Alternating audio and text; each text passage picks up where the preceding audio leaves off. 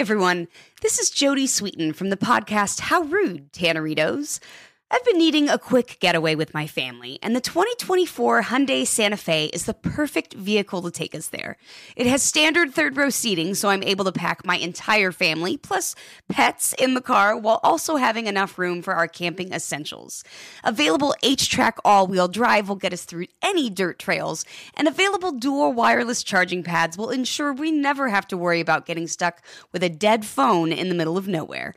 Visit HyundaiUSA.com or call 562-314-4603 for more details. Hyundai. There's joy in every journey. This is Amy Brown from Four Things with Amy Brown. Today, healthier is happening at CVS Health in more ways than you've ever seen. It's wellness destinations for seniors, including select locations with Oak Street Health and CVS Pharmacy. It's doctors, nurses, pharmacists, and everyone in between offering quality care and support virtually in person and on the phone. It's in home evaluations through Signify Health and meeting mental health needs through Aetna. And those are just a few of the ways that healthier is happening. To see more, visit cvshealth.com slash healthier happens together. CVS Pharmacy, Oak Street Health, CVS Specialty, Signify Health, and Aetna are part of CVS Health. Eligibility and services vary by location and individual. Hi, this is Bill Overton. Outside of playing the game of baseball, the Negro League players and their teams had to manage the daunting and challenging task of traveling from city to city across the country. From an economic standpoint, this often meant playing many times a week in both large and small venues.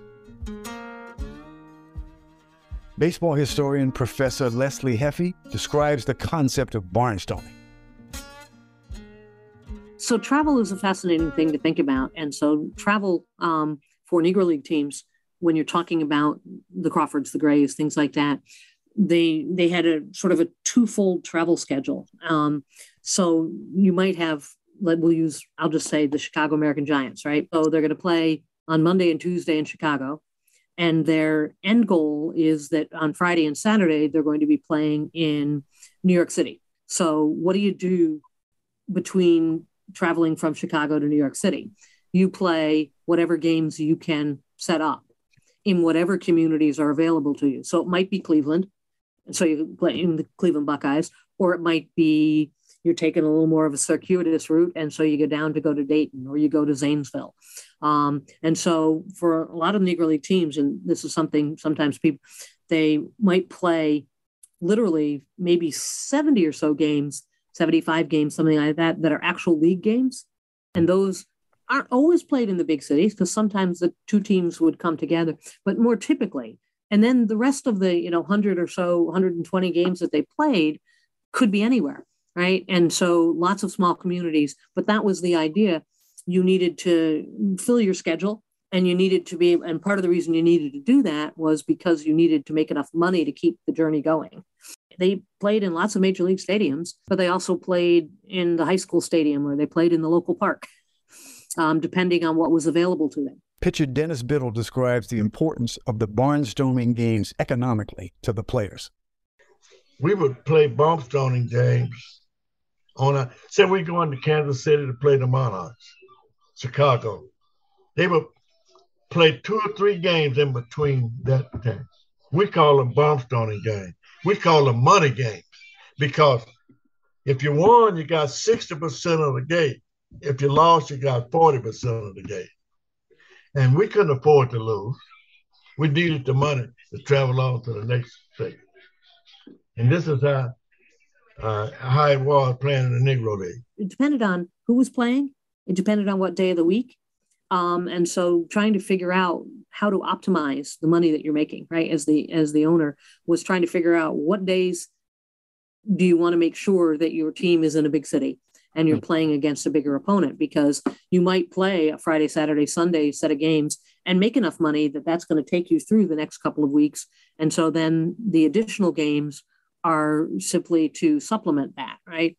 Um, and so the can and it also depended on the team because, for example, the Kansas City Monarchs certainly historically had a much stronger financial backing than the Cuban Giants did.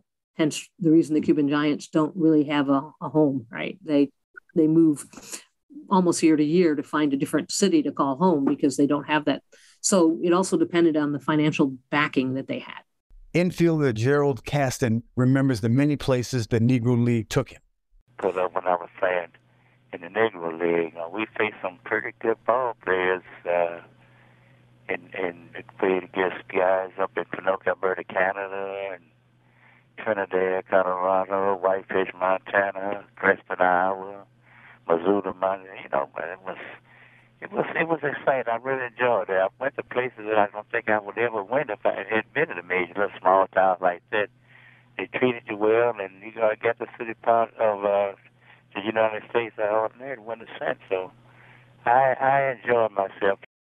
So, for many of them, this is going to be the first time they've ever left the confines of where they have grown up, right? What they are used to, what they're comfortable with. And so, you know, you're going to get a wide range of experiences that they're going to have depending on how far they're going to travel. So, and where they're coming from. So, if you think it's not about somebody like Hank Aaron, who's coming out of the South and is going to find his way um, traveling with these teams, and in the Negro League part of his, he is 17 years old, right? Willie Mays is 17 years old when he um, and they're going to suddenly leave the South to go up to Chicago and to go to Kansas City and something, and experience a world that they had they w- would not have gotten to experience otherwise, and that meant everything from these issues about travel. How is this going to happen? Who are you going to meet? To encountering often maybe more white fans than they have ever seen before, which is also going to mean they may hear things and and and see uh, things that they had not expected to see. I'm 17 years old. A lot of things I did not understand. I didn't understand why people would pay money to come in game, call us all kind of names. I didn't understand why after a, a game, we go to the hotel and said vacancy, and they tell us no. We couldn't eat in the restaurant.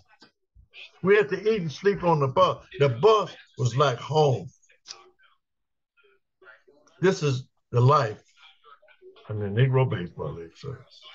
If you were from, uh, you know, like Buck Leonard when he came out of Rocky Mount in North Carolina, black community, it was insulated, and and so then you find yourself in a city like Chicago, and suddenly you're going to see these colored and white sign that you wouldn't have seen at home, right? And so in some ways, they're going to more readily experience the Jim Crow laws and the results of segregation than they would have otherwise, in addition to just the other side of it, the more positive side, which is getting to go to a big city and experience the jazz music and it, when they're not playing, to experience the fans, um, maybe the explosion of opportunities for new foods, all of those kind of things.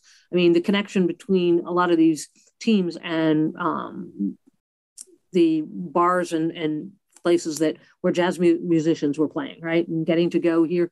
These are incredible, ex- incredibly exciting experiences for a 17, 18 year old um, that they would never have gotten otherwise. So there's the both the positive and the negative sides of these travel experiences for them. Pitcher Eugene Scruggs used the travel to appreciate home and as a learning experience. Uh, just just riding all over the country, and you know, uh, at that time, you know, school uh, after school, you know, um, um, that you know we would make, up a game, game, you know, with the people in the community where I live, and so you know it was um, it, it, the experience of being uh, on the bus and everything, you know, uh, it make me think back at home, you know, in some place that we travel, like in Mississippi, you know, had cotton fields, just like they had cotton fields in Alabama and everything, and and um, I can recall one time we was at the um, uh, we was uh, studying in our uh, geography about the uh, the the seven uh, seven eight Great Lakes and everything, and uh, and you know that made me think about them when I was around the lakes and stuff, and it made me think about um, uh, the uh, uh, I can't think of the name. It's in Virginia where uh, you know, where the slaves, you know, were brought in. Right.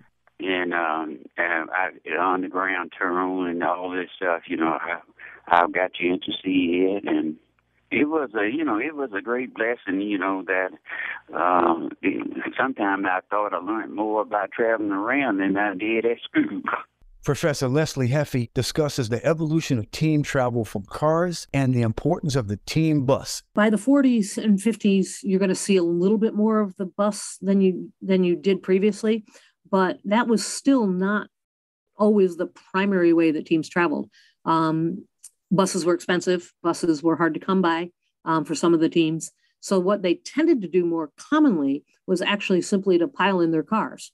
And so they might have five or six cars to which they're all and so that meant of course that the players are doing the driving so imagine you know playing a double header and then having to jump in the car and drive all night to get to the next place where you're playing um, when they had buses typically you know you might have the the trainer or somebody like that who's driving the bus you wouldn't necessarily have a dedicated bus driver um, the bus gave the advantage often of giving you a place to sleep a little more room to because often that's what they were doing. Buses also gave you the opportunity to um, air your uniforms out. They'd literally hang them out in the windows as they were going, and a lot more room to do that. Um, buses gave a little more camaraderie, a little more chance to. This is where you get, you know, Charley Pride talking about singing on the bus and things like that um, when he was playing for Memphis. Uh, they could travel, you know, from New York all the way out to Kansas City to and, and play everywhere in between. Outfielder Sam Allen remembers his time riding the bus. When when you played in that Negro League, you traveled. I mean, you you you were just like a family. Yeah, you on that bus. You slept on the bus, and uh, we we we we fight. You know, together. We did everything. The bus was the team's safe haven, and oftentimes a last resort if the team could not find lodging. Jim Crow laws and racial segregation created many challenges as to where they could stay and where to eat and where to get gas for the teams who traveled across the country. You know, prior to 1954, Brown versus Board of Ed, that whole notion of separate but equal ending, right? Even though I say ending, a piece of paper doesn't end it all, right? For a lot of the teams when they traveled, two biggest, three biggest difficulties that didn't vary too much depending on where you were going was where do you stay, where do you eat, and where do you get gas. And that last one may be a little easier to navigate than the other two. Ready? Okay. Give me a beach. Beach. Give me great food. Tacos. Give me adventure. Hiking. Give me a date night. Sunset cruise. Give me some smiles. Cheese. Give me more beaches. Beaches. What's that spell? San Diego. If you're happy and you know it, San Diego is the place to show it. Book your trip at san diego.org. Funded in part with the City of San Diego Tourism Marketing District Assessment Funds. The Home Depot wants every mom to have their own outdoor oasis this Mother's Day, whether that be a new space to relax or a beautiful garden upgrade. At the Home Depot, you could give mom a gift that's as unique as she is, with a stylish and comfortable place to entertain or relax for the mom who does it all. And with convenient delivery, you won't have to stress over getting it to her either. Looking to step up your Mother's Day flowers for the mom who's great with gardening? Let Mom's Green Thumb do some digging with colorful flowers, pots, and premium soils to bring out the most in her patios, walkways, and gardens with the Home Depot's Mother's Day savings event happening now. Get Vigoro potting soil, just $8.97 for strong, healthy, vibrant plants indoors and outside. Start your Mother's Day shopping and saving today by checking out the Home Depot's extensive selection online at homedepot.com or directly in store near you with convenient pickup and delivery options. See homedepot.com slash delivery for details. The Home Depot, how doers get more done done. If a new house is on your wish list in the next five years, grow your savings faster and experience your dreams with an Ohio Homebuyer Plus account from Kemba Financial Credit Union. A savings account specifically designed to save for a new home where you can earn 7% APY, a $500 matching bonus, and a $1,500 mortgage closing cost credit. Learn more at Kemba.org. Offer expires March 31st, 2025. APY equals annual percentage yield. Restrictions apply. NMLS 292230. Equal housing lender. Federally insured by NCUA. So, what you have on the travel side, for example, with the question of where do you stay, oftentimes that was the job of the manager, the owner. Sometimes they had a traveling secretary. whose responsibility was to try to figure out what towns are there places where we can stay. And what they were typically looking for are, are there black owned hotels, which you would find more in the South than you tended to find um, than, than in some of the northern cities? Or are there homes where, and this is where the church sometimes came into play, where they could provide the address and the names of folks who were willing to put up ball players for a night, you know, because white hotels you're just not going to be able to stay in. Um, and the alternative to finding those was you have to sleep in the cars when you're traveling or in the bus. And that's where a bus certainly was an advantage over the other.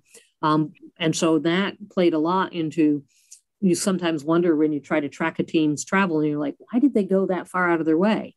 Well, that's probably why. They were looking for somewhere to sleep, somewhere where they would be welcomed. Um, as far as, and then the other one, of course, would be where do you get food? And so, again, finding black owned restaurants, which are a little easier to find both north and south, or having to go to white owned restaurants and you send either the lightest skinned player that you have to try to bring out the meals if you had somebody, or you had to go to the back and get served out of the back of the restaurant. Um, and that was often the case where people had to do that if you couldn't find families that were going to serve you, the church putting up a meal, that kind of thing. Um, and so that those restrictions really had an impact on where teams went. You know, if you went down to um, Louisiana and you were in New Orleans, you knew that there were a number of black hotels. If you were in uh, Pittsburgh, there were black hotels. So you wanted to try to minimize the number of times you had to sleep in your in your in your vehicles. Uh, because that invariably led to some of the accidents sometimes, things like that. Um, you know, and then getting gas. I mean, something as simple as that is also sometimes difficult because not every place is going to serve. Um, or are you going to be able to get gas? And is that a stop where you can use the restrooms? Typically not, right? Because again, think about the colored signs and the white signs over um, the drinking fountains, things like that. So they're going to encounter all of those kinds of things, um, which were which made travel an adventure. Here's outfielder Sam Allen from his interview with Ron Barr. I know you remember stopping at restaurants and being denied access through the front door, and then you'd be directed to enter through the back door of the kitchen to get something to eat. And it was not uncommon to be refused restroom usage at service stations along the road. Did you all ever get used to that, or had it been going on for such a long time that you did get used to it? Well, no, you didn't get used to it, but sometimes you didn't have any choice if you got hungry, and, especially if you played the night before and you struck out a couple of times, you needed to get a good meal for you. Some of the restaurants they had in the kitchen, they had a, like a piece of plywood and some fish box in the kitchen. But what we would do in the kitchen, the maid, the cook, uh, looked like us, so we'd talk to her, and uh, we'd get three plates in one. I know if the man knew that she was doing that, he would kill all of us. but we sit back there in the kitchen and we eat up half his food. Even when you could get a hotel, the places where the players were allowed to stay still created challenges for the players. Here again is outfielder Sam Allen. Well, I tell you, we uh, some of the funny moments I, I can say we when you went to a hotel, uh, it was a good thing that just about every ballpark we went to had a shower. So you uh, got a chance to shower. But when you went in the shower, you had a, a, a rubber. You had a rubber where you put your money in and carried it in the shower with you. Because if you left your money on the locker, somebody was gonna clip you. and uh, that was one of the things. And then when you when we went to a hotel, the, the most of the hotels we went to, they had maybe ten rooms on the floor and two bathrooms, and you would have to stand in line sometimes two or three hours to get in the bathroom. Oftentimes, young players had no idea of the struggles that players would face. Willie Mays recounts how his father had the foresight to make sure Willie was well looked after and had appropriate accommodations due to his age during his time in New York?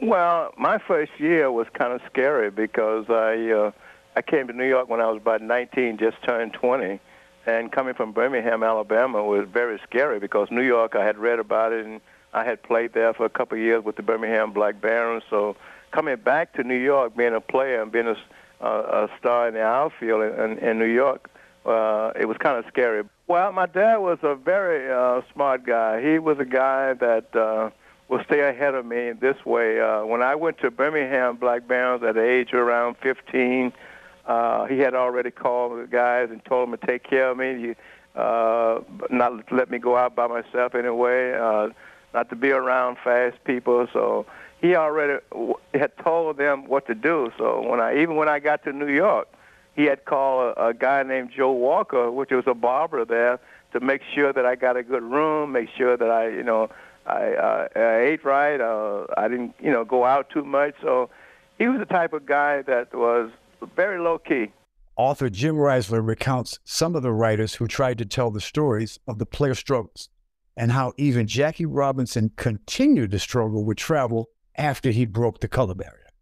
They basically told it like it was. Um, when they rode the buses, and they didn't travel a lot with the teams, but when they did, uh, they would write sort of first person stories about traveling conditions, and they would describe uh, the crummy hotels people had to stay in. In a lot of cases, they were homes. They would describe the opportunities that weren't available to them. And most critically, it's interesting when uh, Jackie Robinson went to spring training with the Dodgers in uh, 46 47 down in Florida, um, Jim Crow, Florida. Um, everything Jackie Robinson did was news. I mean, he'd brush his teeth and it was news. and these black writers had a couple of them, Sam Lacy of the Baltimore Afro American and Wendell Smith of the Pittsburgh Courier, uh, really had special access to, to Robinson. They were as much sort of his mentors and his traveling companions as they were writers, but they would describe uh, what he went through. And it's fascinating to go back and look at these articles and see sort of day by day what um, what a guy like Robinson was going through. It wasn't just Jackie Robinson went two for four yesterday with a double in the fifth inning. It was what he went through when he sat down for lunch and what he went through when he was pulled over by the traffic cop. I mean, that kind of they again they were advocates, but they really really were very tough in describing what he went through.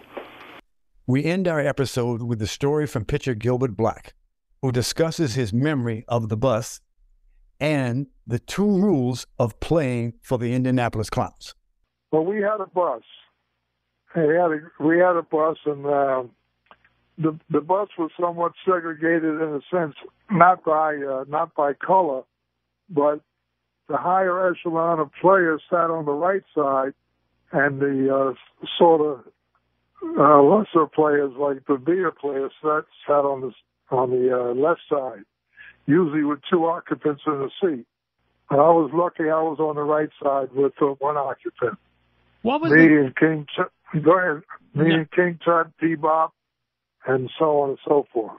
What was the pay like for for the players that played with the Indianapolis Clowns? I made two hundred and fifty dollars a month. And our last game we played in uh, Washington D.C. in 1956, and the players were supposed to share the gate, and we would we would share the gate and get a, a percentage of the gate. I left with forty some dollars. I think it was forty two dollars. By the time I got home to Stamford, Connecticut, I was dead broke, paying paying paying to get home. So we didn't make that much money, but we loved baseball and we, uh, you know, kept playing. There was two rules on the clowns, and that was hustle on the field and don't miss the bus.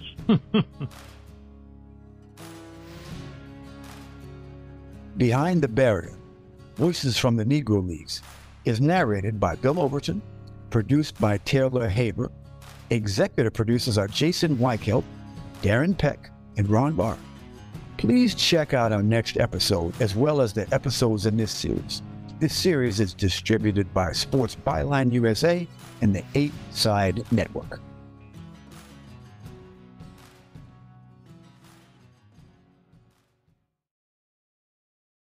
If a new house is on your wish list in the next five years, grow your savings faster and experience your dreams with an Ohio Homebuyer Plus account from Kemba Financial Credit Union. A savings account specifically designed to save for a new home where you can earn 7% APY, a $500 matching bonus, and a $1,500 mortgage closing cost credit. Learn more at Kemba.org. Offer expires March 31st, 2025. APY equals annual percentage yield. Restrictions apply. NMLS 292230. Equal housing lender. Federally insured by NCUA. Live Nation presents Concert Week. Now through May 14th, get $25 tickets to over 5,000 shows. That's up to 75% off a summer full of your favorite artists like 21 Savage, Alanis Morissette, Cage the Elephant, Celeste Barber, Dierks Bentley, Feid, Hootie and the Blowfish, Janet Jackson, Kidz Bop Kids, Meghan Trainor, Peso Pluma, Sarah McLachlan. Get tickets to more than 5,000 summer shows for just $25. On sale now through May 14th. Visit LiveNation.com slash Concert to learn more and plan your summer with Sean Paul, Sum 41, 30 Seconds to Mars, oh, and Two Door Cinema Club. We went from normal life, healthy child to acute lymphoblastic leukemia or B cell ALL. The St. Jude team came up to get CJ via ambulance. Shortly after that, I noticed a rainbow. It meant that there was hope. We were driving into hope. To have hope is to have your child healthy, and we have that because of St. Jude. You can help kids fight childhood cancer. Please become a St. Jude Partner in Hope today by visiting musicgives.org.